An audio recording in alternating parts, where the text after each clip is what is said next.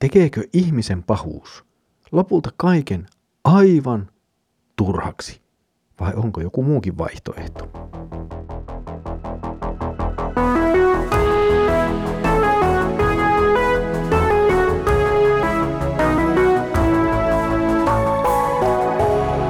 Kirjoitusten pauloissa. Tervetuloa taas mukaan Kirjoitusten pauloissa Raamattu-podcastin ääreen. Minä olen Mikko ja tänään meillä on edessämme jälleen nyt pieni parin jakson pätkä Saarnaajan kirjaa. Edellisellä kerralla aloitimme jaksoa, jossa saarnaaja pohdiskelee ihmisen pahuutta ja sen seurauksia ja sen merkitystä tälle maailmalle ja hänelle itselleen myöskin. Tätä pohdiskelua jatkamme nyt tänään ja näemme minkälaisia näkökulmia siihen nyt löydetään lisää. Luemme nyt tässä kohtaa viimeisen jakson tätä ihmisen pahuutta koskettelevaa, pohdiskelevaa jaksoa, kun luemme Saarnaajan kirjan neljännen luvun jakeet neljästä kuuteen. Minä näin kaikessa vaivannäössä, työssä ja menestyksessä vain ihmisten keskinäistä kateutta. Tämäkin on turhaa ja tuulen tavoittelua. Tyhmä istuu kädet ristissä ja kalvaa omaa lihansa. Parempi on kourallinen levossa kuin kahmolan täysi vaivaan nähden ja tuulta tavoitellen. Tämä viimeinen ihmisen pahuutta jollakin tavalla käsittelevä jakso koostuu oikeastaan kolmesta itsenäisestä lauselmasta. Niillä kuitenkin on yksi yhteinen teema, jota ne käsittelevät. Ne kaikki jollakin tavalla esittelevät, ottavat esiin ihmisen toimia tässä maailmassa. Ensimmäinen asia, josta keskustellaan, joka otetaan tässä nyt esiin, on ihmisten tekojen väärä motiivi. Nimittäin esiin nousee kateus. Ihmiset raatavat, koska ovat kateellisia toisilleen. Koska naapurilla on mersu, niin minun pitää saada isompi mersu. Tai mikä se sitten onkin, se tilanne. Ja näin tällä kateudella ihmiset tekevät omasta työstään ja toimestaan orjuuttavaa, suurta taakkaa, joka lopulta ajaa heidät turmioon. Ihmistä orjuuttavat hänet omat motiivinsa, jotka saavat tavoittelemaan täysin vääriä päämääriä. Kyse siis ei ole työstä itsestään. Työ itsessään ei ole väärin, sen tekeminen ei ole väärin, siinä menestyminen ei ole väärin. Raamattu itse asiassa käskee meidän tehdä työtä ja ansaita oma elantomme. Nyt kyseessä on kuitenkin ihmisen pahuus ja siihen liittyvät väärät motiivit. Vääriä motiiveja meillä voi toki olla muitakin kuin vain kateus ja ahneus ja sen sellaiset asiat. Mutta kateus, sekin lienee monen meistä sisässä elävä jonkinlainen peto. Toinen esimerkki, jonka Salomo ottaa tässä nyt esiin, on laiskuus. Laiskuus, joka on myös tyhmyyttä. Laiskuutta ei missään kohtaa raamattua pidetä varsinaisesti hyvää. Päinvastoin raamattu johdonmukaisesti puhuu laiskuudesta tyhmyytenä ja jonkinlaisena itseriittoisuutena. Se on myös jollain tavalla uskon ja uskosta nousevan elämän vastakohta ja myös sitä, miten ihminen laistaa hänelle kuuluvista velvollisuuksistaan.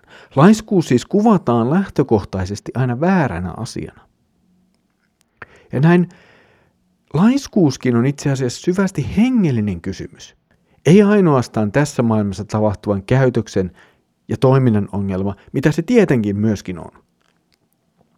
Hengellisestä ongelmasta tulee helposti lopulta myös toki sitten iankaikkinen ongelma, jos emme vastaa Jumalan kutsuun tehdä parannusta – siis tunnustaa syntiemme, uskoa ne Jeesuksen tähden anteeksi annetuiksi ja pyytää Herralta voimaa vastustaa syntiä.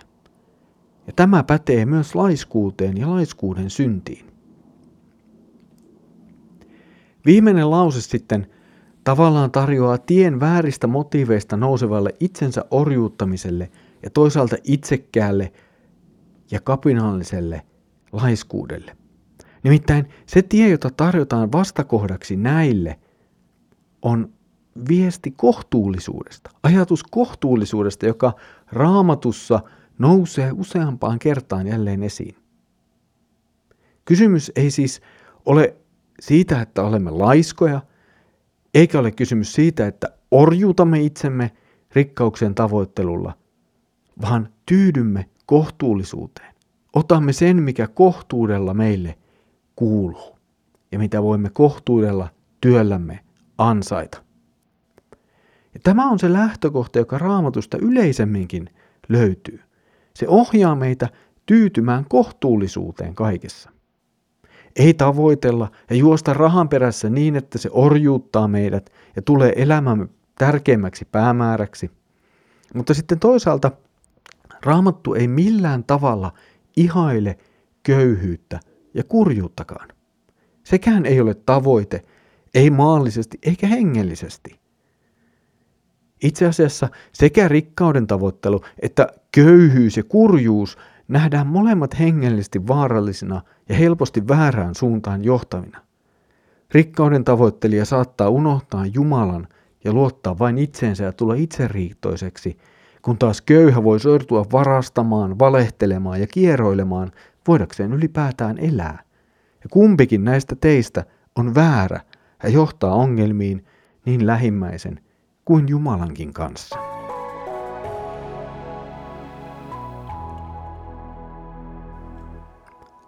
Olet ollut mukana kansanlähetyksen tuottamassa kirjoitusten pauloissa raamattu podcastissa, joka on osa laajempaa kansanlähetyksen podcastien perhettä. Näihin muihin podcasteihin voit käydä tutustumassa osoitteessa kansanlähetysmedia.fi tai klmedia.fi. Salamo pohdiskeli nyt tässä jaksossa työtä, vaivannäköä ja omaisuutta. Rahaa, omaisuus tai laajemmin Jumalan tähän maailmaan antamat lahjat ovat tässä syntisessä maailmassa meille jonkin verran haasteellinen asia. Mikä tahansa itsessään neutraali tai jopa hyvä asia voi tulla meille haitalliseksi, jopa synniksi. Rahan tavoittelu on tästä varmaan hyvä ja jollakin tavalla ehkä helpoinkin esimerkki. Raamattu ei tietenkään kiellä meitä olemaan menestyksekkäitä, taitavia, hyviä työssämme, josta saamme aivan oikeutusti myös palkkion. Kysymys on aina tätä ulkoista menestystä syvemmästä asiasta. Kysymys on koko sydämemme asenteesta. Siitä, mihin olemme itsemme kiinnittäneet. Olemmeko niin kokopäiväisesti rahan perässä, että unohdamme muut kutsumuksemme, kuten isän tai äidin kutsumuksen, tai oman kutsumuksemme seurakunnassa? Väsytämmekö itsemme loppuun juoksemalla menestyksen perässä, ja väsytämmekö itsemme yrittäessämme hankkia itselleen asemaa, jonka toiset ihmiset tunnustaisivat? Jätämmekö seurakunnan kokoontumiseen osallistumisen, koska on tehtävä töitä tai koska jatkuvasti näiden töiden vuoksi ei enää ole voimia lähteä ja osallistua? Toki joskus voi olla kysymys vain työvuoroista, joille nyt vain yksinkertaisesti ei tässä maailmassa aina voi mitään. Mutta nyt en tietenkään puhu siitä. Kysymys on päämäärästä, asenteesta ja merkityksestä. Siitä, mikä on oikeasti tärkeää tai jopa tärkeintä minun elämässäni. Meneekö joku ohi sen, mitä Jumala on sanassaan meille oikeaksi asettanut?